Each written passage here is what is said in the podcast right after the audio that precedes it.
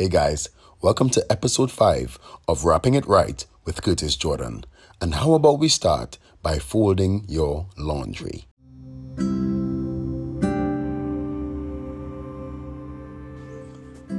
I am a person that is very intentional about my life experience in each and every moment. Sometimes we live our lives forgetting that when a moment passes, it never returns. It is converted into a permanent memory that cannot be erased. I can't help to think that when we get to the end of our days on this beautiful earth, we would regret every single second we wasted being worried, hateful, and ungrateful. This is why it is so important that we live the best quality of life physically, mentally, and emotionally right now. And you don't need a million dollars to do it.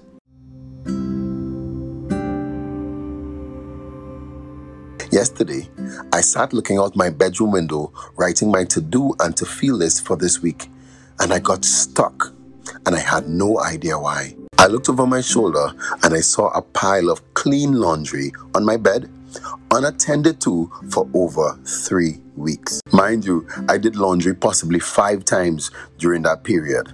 I said, Curtis, here's what's happening. It is time to fold those clothes and put them away. With each fold of a t shirt and hanging of a jacket, the frozen gears in my mind concerning work and all the other things in my life started to turn again. I then felt an urgency to attend to the things in my business that had not been completed and that my attention has been lacking towards.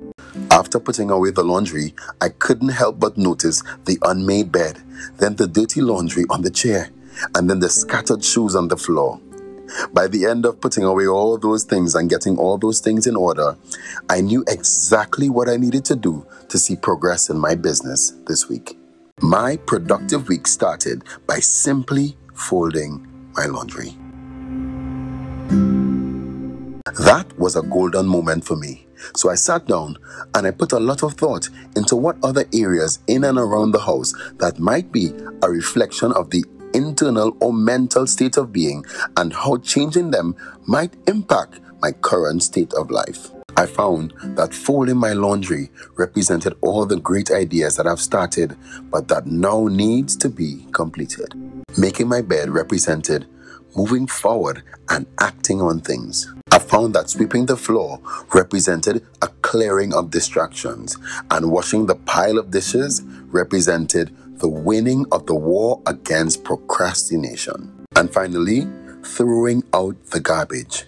It represented a letting go of things, habits, and mindsets that have expired and do not serve me in this season. Now I can breathe, think, and even write my to do list with ease, which is a reflection of the quality of life I'm going to experience this week.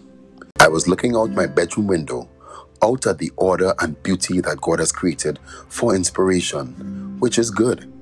But finding and seeing the same internally is even better.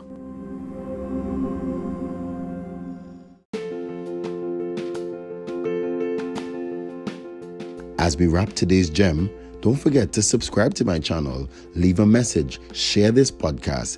Let me know what you really think about it. Let me know what you want me to even talk about. Let me know the gems that you found in your day. Thanks so much for listening to Wrapping It Right with Curtis Jordan. See you tomorrow.